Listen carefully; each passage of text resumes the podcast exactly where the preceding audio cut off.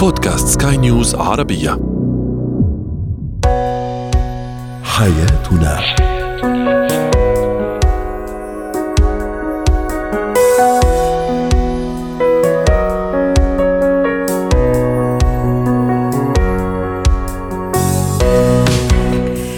وسهلا بكل من يستمع إلى حياتنا، فضاؤكم اليومي الذي يتابع شؤون الأسرة ومهارات الحياة وغيرها من المواضيع التي تهمكم. بإمكانكم الاستماع إلى حياتنا عبر منصة بودكاست وغيرها من منصات سكاي نيوز عربية، وبالتأكيد يسعدنا مشاركتكم معنا عبر آرائكم على واتساب رقم 00971561888622333.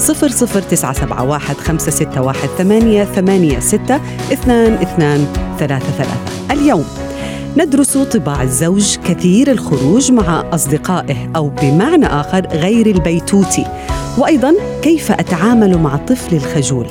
بينما الشخص كثير الكلام يحتاج مني مهارات معينة للتواصل معه إذا اجتمعنا سوية في مكان ما. هو وهي.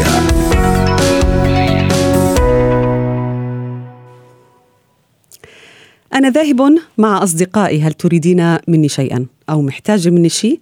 نعم، محتاجة أن تبقى في المنزل، فقد خرجت بالأمس وقبل الأمس ولربما لم أراك طوال هذا الأسبوع. هذا الحوار يدور بين زوجة وزوجها كثير الخروج مع أصدقائه.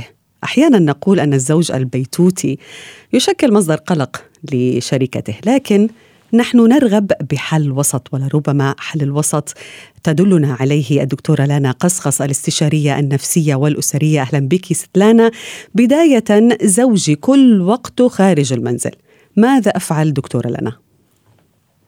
نعم، اللي عم بتقولي كنت هو جدا صائب، انه نحن نبحث على طول على الاعتدال، ويعني لا نكون اشخاص متعلقين كتير ولا اشخاص معنا التزام، لانه بمحل من المحلات لما الشخص يكون كثير الخروج مع اصدقائه وما عم بيعطي اولويته لعائلته ولا بيته، هون في عنا مشكله التزام ومشكله اولويات. لازم الواحد يكون عم بيعالجها من جذوره، يعني بدي يكون عم بحكي انا وزوجي وعم بقول له انه انت وين المشكله عندك انك ما بتحب تقعد بالبيت، او عندك الرغبه اكثر انك تكون عم تعطي اولويتك لاصدقائك غير انك تعطي اولويتك كمان لبيتك. هون اعاده ترتيب الاولويات لحتى نوصل لحل وسط يرضي الشريكين هو الحل المثالي. فالحوار والتواصل والرغبه والنية الصادقة والنية الصافية بأني أنا أكون عم بنجح علاقتي الزوجية مطلوبة جدا بهذا الموضوع، وأني أنا أكون عن جد عم برتب أولوياتي بما يتناسب مع عائلتي وسعادة عائلتي. دكتورة، هناك أشخاص إذا طلبت منهم هذا الطلب أن يبقوا بالمنزل يعني تحديدا يصبح عنيد، يعاند، يعني بتصبح العملية لا أريد أن أخرج من المنزل، يعني متعلق بأصدقائي، أريد أن أجلس معهم، أذهب إلى المقهى معهم، لم أقم بذلك منذ فترة وبكون بالأمس يعني خارج المنزل. ولكن عملية الوصول إلى حل تصبح بهذه المرحلة تحتاج لخبرة يمكن أو حكمة من الزوجة. كيف أوصل له الفكرة في البداية؟ أن أقول له بأنك أنت تخرج كثيرا، ابقى معي اليوم في المنزل. نعم، اللي عم تقولي كتير جميل وهيك مطلوب، انه نحن عم نتصرف بحكمة ويكون في عنا مهارات تواصل جيدة وفعالة مع الشريك، وبنفس الوقت كمان مثل ما كنت عم اقول انه الشريك بده يكون في عنده نية صافية بإنجاح هيدي العلاقة، لان عن جد بيكون في مشكل كتير كبير اذا كل يوم في خروج مع اصدقائه، وكأنه هذا الشخص بعد ما انتقل من حياة العزوبية للحياة اللي هي بتطلب التزام وبتطلب يعني انه الشخص يكون عم بفضي حاله ويعطي اولويته لعائلته، وهو بعده عايش حياة العزوبية وهو مزوج.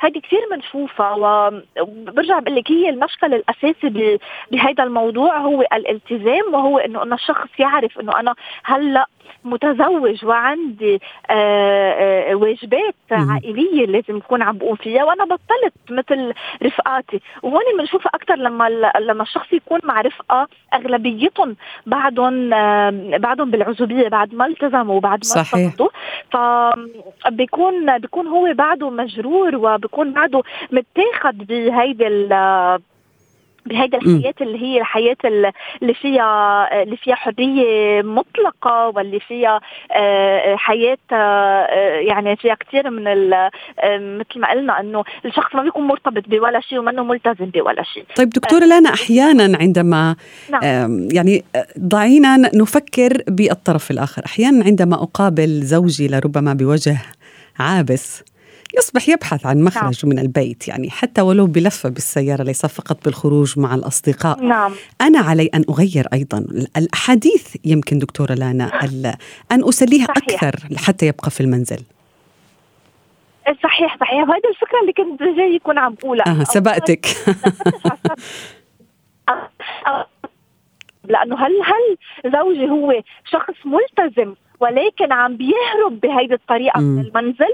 في شيء زعجه، في شيء أنا عم بتصرف ويمكن عم بخليه يكون عم بيضايق هيدا المخرج إنه يكون عم بيطلع. هون أنا كمان لازم أكون عم بسأل حالي، وهذا هو الحوار اللي كنا عم نحكي فيه من قبل، إنه شو المشكلة؟ هل مشكلة التزام؟ هل مشكلة أنت منك قادر تطلع من حياة العزوبية، ولا في شيء أنا عم بعمله مضايقة منه؟ هون بنرجع للحكمة اللي كنت عم تتفضلي فيها، إنه أنا أكون مش عم بحكي بلغة هجومية أو بلغة بس عم بنتقده وعم بحكم عليه إنه أنت منك بيتوتي، انت منك ملتزم، انت لا. بدي يكون عم ببعد عن لغه الانت واكون عم بحكي بلغه الانا. انا بحاجه اكون عم بقعد معك اكثر. هل انا عاملت لك شيء زعجك؟ هل انا يمكن عم بتصرف بطريقه عم بتخليك تنفر من البيت؟ فلما اكون كتير أهين الحوار وكتير أسلس وكتير بيجيب نتائج فعالة أكتر بكتير من لغة الأنت. فعطول نحن بنقول بالعلاقات الزوجية وبالمشاكل الزوجية خاصة لازم نبعد قد ما فينا عن أن يكون عم بتوجه للشخص بلغة الأنت وبلغة الأحكام اللي بطلقها على الشخص والانتقاد المفرط، وأنه هذا الشخص بحس حاله تحت المحكمة تحت الضغط وبصير بده يبرر حاله وبصير بده يتصرف مثل ما تفضلت أنه أنا بدي عاند. لا، انا بدي اكون عم بعمل مثل ما انا بدي، مش انت اللي بتكون عم تفرضي علي شيء، انا بدي اتصرف مثل ما انا بدي. فبالتالي هو افضل شيء نعمله الحوار، وان يكون عن جد منفتحه انا كزوجي، منفتحه لكل الامور، وبدي اكون عم بعطي مساحه كمان لزوجي. هذه كثير مهمه، وهو كمان بده يعطيني مساحه، يعني اني اروح شوف رفقاتي هو شيء مطلوب بالعلاقات لحتى هيدا المسافة الجميلة بين العلاقة. تكون عم نرجع نقوي علاقتنا من أول وجديد، ولكن كل شيء زاد عن حده نقص. يعني لا، أما أنا ما أكون عم بظهر مع رفقاتي بالمرة ولا كل يوم معهم، لا بدي أعمل اعتدال وبدي أعمل ترتيب له جدول معين. كل الشكر لك دكتورة لانا قصقصة، الاستشارية النفسية والأسرية. زينة الحياة.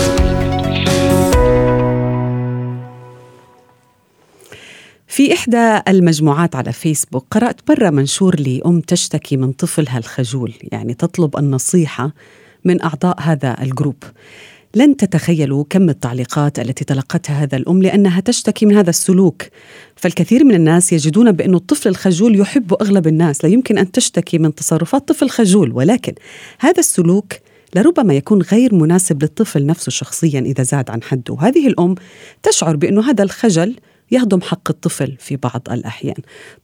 تنضم إلينا الآن دكتورة منى لملوم، الخبيرة النفسية والتربوية. أهلا بك دكتورة. متى أعرف في البداية بأنه هذا الخجل غير طبيعي ويحتاج لتعديل؟ أهلا بحضرتك وأهلا ببرنامج حياتنا. لما الطفل يكون عاجز عن أنه ياخد حقه في موقف، لازم يبقى أنا أنتبه جدا من جزئية الخجل. اما يكون مش قادر يتواصل اجتماعيا، ما يبقاش عنده صحاب، اما يكون لما حد بيزعق له ما بيحاولش ان هو ياخد رد فعل قدام الشخص ده، يبقى في الحاجات المجتمعيه، الحاجات السلوكيه، الحاجات اللي الاقيه ده بيأثر عليه نفسيا بشكل وحش. يعني بعد ما حد يعمل معاه الموقف ده الاقيه قاعد على جنب بيعيط، قاعد على جنب زعلان لانه ما عرفش ياخد حقه. يبقى هنا الموضوع مش طبيعي. انا عندي بس تعليق صغير جدا على انه في بعض الناس بتعتبر ان الطفل الخجول ده كويس لانه ما بيبقاش فيه شكوى منه. هم بيفسروا الخجل ده ادب، والطفل ده مؤدب ومطيع، ودي حاجه ودي حاجه تانية خالص.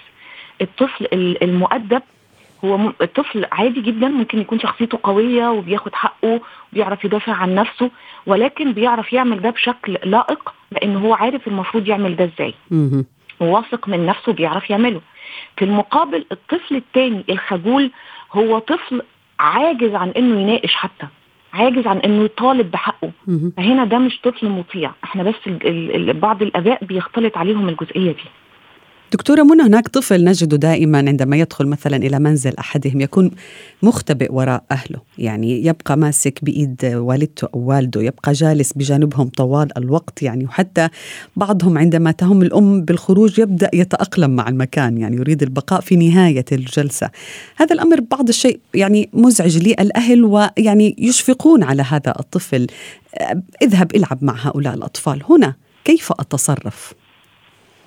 أول حاجة لما أكون خارجة لمكان الطفل ما يعرفوش ومش معتاد عليه، المفروض إن أنا قبل ما أروح المكان إن أنا أبدأ أقوله وأمهد له إحنا دلوقتي هنخرج هنروح المكان الفلاني، المكان ده هيبقى شكله كذا، هيكون فيه أشخاص هم فلان وفلان وإحنا هنبقى عارفينهم. أول ما ندخل ما نحاولش إن إحنا نجبره على إنه يتعامل معاهم بشكل غير مريح بالنسبة له، ولكن احنا اول ما بنروح بنبدأ من بعيد واحنا رايحين، اهو ده عم فلان اللي انا كنت كلمتك عنه قبل ما نروح، اذا انت حابب ان انت تسلم عليه اوكي، مش حابب ان انت تسلم عليه احنا هنبقى واقفين جنبك، هو لما يسلم عليك انت ممكن ترد عليه، حاول ان انت ما تستخباش ورايا، حاول ان انت ما تعملش كذا. ابدأ ان انا اتحاور معاه وافهمه واعرفه ايه السلوك المرغوب وايه السلوك غير المرغوب، بس بحيث ان ما حطوش في الموقف بشكل مفاجئ، ما جبرهوش على تصرف يزيد من خوفه من الشخص ده، لان زي ما حضرتك تفضلتي وقلتي هو بعد شوية بتلاقيه خد على المكان وتعود ومش عايز يمشي. فالتدرج هنا بيبقى مهم جدا ان الطفل يعتاد على المكان وعلى الاشخاص. بعد شوية واحنا ماشيين بالطفل ده بتلاقيه بيقولك انا عايزة ابقى اجي تاني، وكون ان الطفل بقى يتواجد باستمرار في اماكن فيها اشخاص غريبه عليه بالتهديد زي ده هيخلي الخوف بالتدريج يقل. هنا لا يمكن ان اجبر طفلي على ان يذهب الى مكان لا يعرفه، يعني احيانا الام تجبر الاطفال على اصدقاء معينين قد لا يرغب بهم هذا الطفل فيصبح خجول مع الوقت.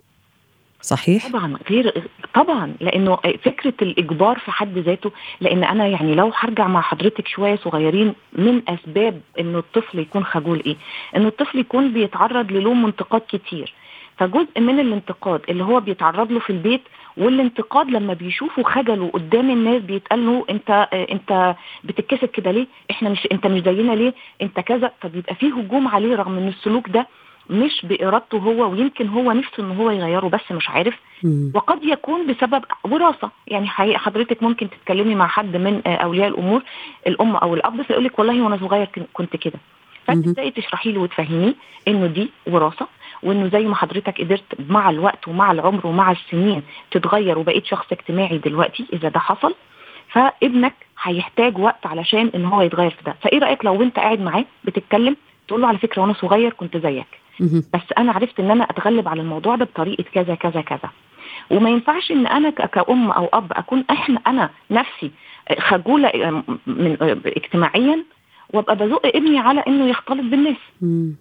صحيح، هيبقى لان الطفل هيقلد، هو شايفني انا بدخل اسلم على الناس وببادر وهو جاي ورايا فهو هيدخل يقلدني. هناك نشاطات أيضا دكتورة يعني ممكن أن تساعد هذا الطفل الخجول ولو كان بشكل جماعي أفضل، مثلا أن لربما هل وضعه مثلا في جماعات معينة للرسم، للتلوين، للغناء قد تجعله أكثر راحة أو يمكن ثقة بنفسه أكثر؟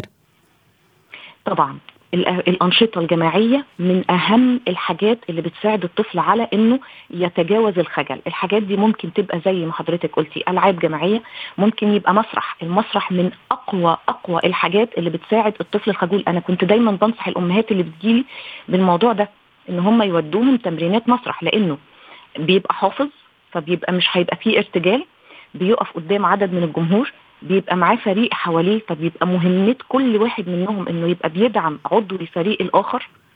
فكل الحاجات دي بتديله ثقة انه يقف قدام الجمهور. زي ما حضرتك عارفة اكبر نوع من انواع الخوف او الفوبيات فوبيا مواجهة الجمهور. صح. فاذا انا قدرت اني اخلي ابني يتجاوز او يبقى قادر ان هو يقف قدام الجمهور، خلاص انا كده بحطه في الاكشن، بحيث انه بعد كده لما نكون موجودين في وسط الناس هو هتلاقيه هو نفسه سلوكه بيتغير وبيبقى عنده المبادره. وحتى الكلمات التي أنتقيها أو أختارها، يعني إذا شعرت أنه هذا طفلي خجول في مكان لا أشعر بالحرج أكثر، لا أتكلم معه أنه اذهب العب، يعني طريقتي أنا في توجيهه يمكن، أو كلماتي اللي بختارها أيضا دكتورة مهمة، ليس كذلك؟ أكيد، لأنه في كلمة ممكن تساعد الطفل أنه يتجاوز، وفي كلمة تخلي الخوف يزيد ويتضاعف. كلمة أنت مش زينا ليه، انت معلش عندنا في مصر في كلمه كده كانت بتتقال انت بالراوي، بالراوي دي يعني شخص مش اجتماعي. فتخيلي نبقى بنوصف الطفل بوصف انت خجول، ممنوع تماما ان احنا نقول له انت خجول، انت بالراوي، انت ما مش زينا، احنا بنحب الناس، انت ما بتحبش الناس. انا كده بوصمه، دي وصمه يعني انا بهينه وبجرحه. انما انا مهم ان انا مثلا اقول له ايه واحنا موجودين في مكان، زي ما قلت لحضرتك احنا هنمهد واحنا موجودين، اقول له ايه انا عارفه شعورك دلوقتي، ايه انت حاسس كذا، اساعده، لان هو ممكن مش عارف يعبر عن اللي جواه. انت حاسس بانك محرج انك تروح تسلم على حد، الحد ده ما يسلمش عليك بنفس الطريقه، صح. فبصلي يلاقي ان هو اذا انا فاهمه اللي في دماغه، صح. اقول له طيب احنا لو عملنا كذا الشعور ده هنتاكد منه، فلو طلع الشعور ده صح يبقى احنا هنبقى عارفين هنعمل ازاي، ولو طلع الشعور غلط هنبقى عارفين هنتعامل ازاي. نعم، كل الشكر لك دكتورة منى لملوم الخبيرة النفسية والتربوية على كل هذه النصائح. مهارات الحياة. كثرة الكلام قد تكون هي عادة أو طبع عند الشخص، ولكن أو قد تكون حتى نتيجة لحادثة معينة أو لها سبب نفسي كما يقول علماء النفس. اليوم لا نريد أن نعرف الأسباب، ولكن نريد أن نتعلم كيف أتعامل مع الشخص كثير الكلام أو الثرثار حتى لا يصبح مصدر إزعاج لي لربما، خصوصا إذا كان هذا الشخص أحبه أو أحب الخروج معه ولكن يتحدث كثيرا. معنا عبر الهاتف فاتن سلامة، مدربة مهارات حياة. أهلا بك ست فاتن. كيف يمكن في البداية أن أخبر هذا الشخص بأنه كثير الكلام من دون ما أن أجرح مشاعره؟ مساء الخير عليكي، مساء الخير على كل المستمعين والأشخاص. الثرثارة زي ما تفضلتي وقلتي وهو الكلمة الصحيحة في علم النفس، وكثيرا ما بنقابلهم الفترة دي خصوصا بعد انتشار السوشيال ميديا بصورة كبيرة جدا، واللي خلت الناس تتخيل أو تتوهم أنها لديها معرفة أو لديها قدرة على الحديث. هناك فرق بين اضطراب الكلام وسمة الثرثرة، يعني أنا بتحدث مع الشخص كثير الكلام علي الأول علشان خاطر برضو ما نصلش إلى الجرح أو ما نصلش إن إحنا نسبب له أذى نفسي أو صدمة نفسية. لازم أفهم هذا الشخص ده عنده اضطراب نفسي، فبيؤدي إلى كثرة حديثه عن نفسه، كثرة حديثه عن بطولاته والصعاب التي تعرض لها والمواقف اللي كان فيها بطل، وممكن تكون بشكل كبير جدا خيالات، كثير التفاصيل، يعني كثير التفاصيل عن أشياء قد تكون حقيقية وقد تكون فقط من خياله. قد يكون هذا الشخص نرجسي، فبالتالي بيبدأ يتحدث عن نفسه كثيرا. قد يكون هذا الشخص لديه ضعف في الشخصية ولكن بيرتاح معايا في الكلام، فبالتالي بيفرض هذه الشخصية الثرثارة عليا. فإحنا النهاردة بنتحدث عن إذا أنا قابلت هذا الشخص. كثيرا ما وصفت المرأة خطأ طبعا بأن احنا كثيرات الكلام أو ما شابه ذلك، ولكن الأبحاث أكدت على أننا رجالا ونساء نتساوى في متوسط الكلام اللي هو بيصل إلى 16,000 كلمة يوميا، ولكن إذا زادت عن هذا الحد فبالتالي بيكون فعلا في اضطراب أو في سمة شخصية خاطئة. فنتطرق إلى أن الكلام كالدواء، إذا قللت منه نفع وإذا أكثرت منه قتل. فبالتالي إذا أنا تعرضت أو أنا واجهت هذا الشخص الذي يتحدث كثيرا، لابد أن أنا أستمع له لمدة معينة، وفقط علي أن أنا أستخدم استراتيجيتي أنا في تغيير الموضوع حتى أوقف هذا الشخص وأضع له الحدود. يعني لابد من أن تعبيرات وجهي تظهر له عدم رضائي عن الاسترسال في الحديث.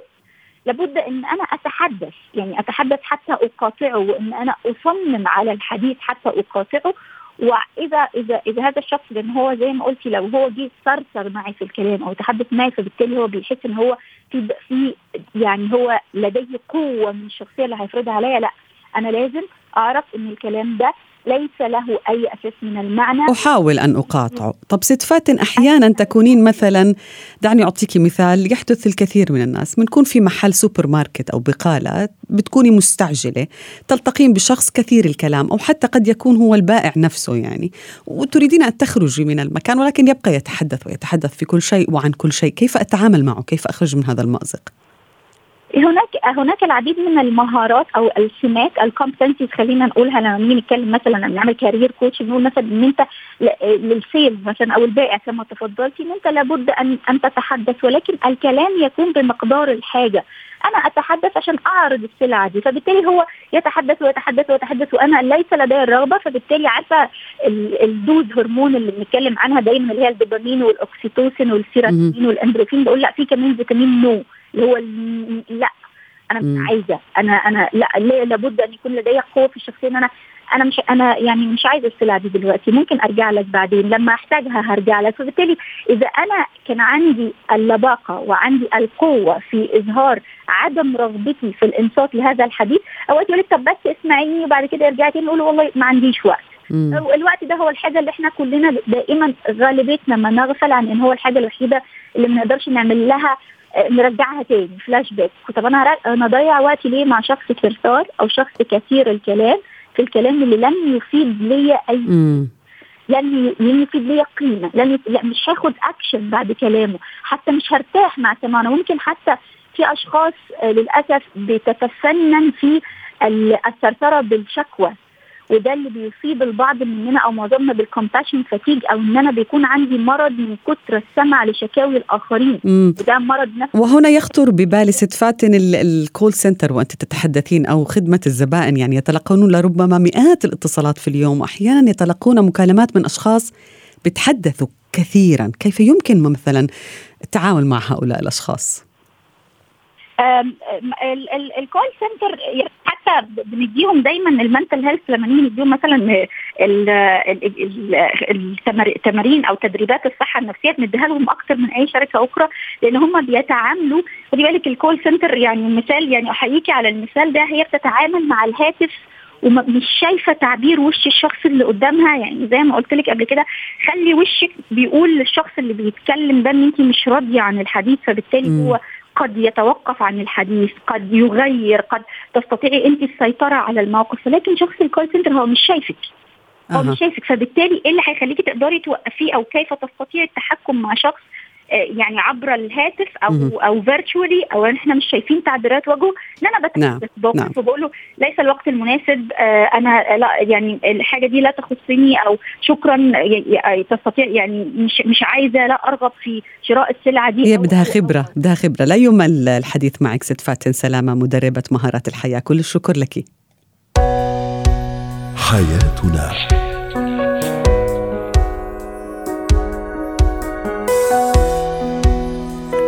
ختام حلقة اليوم من برنامج حياتنا، كنت معكم أنا شذى حداد، إلى اللقاء.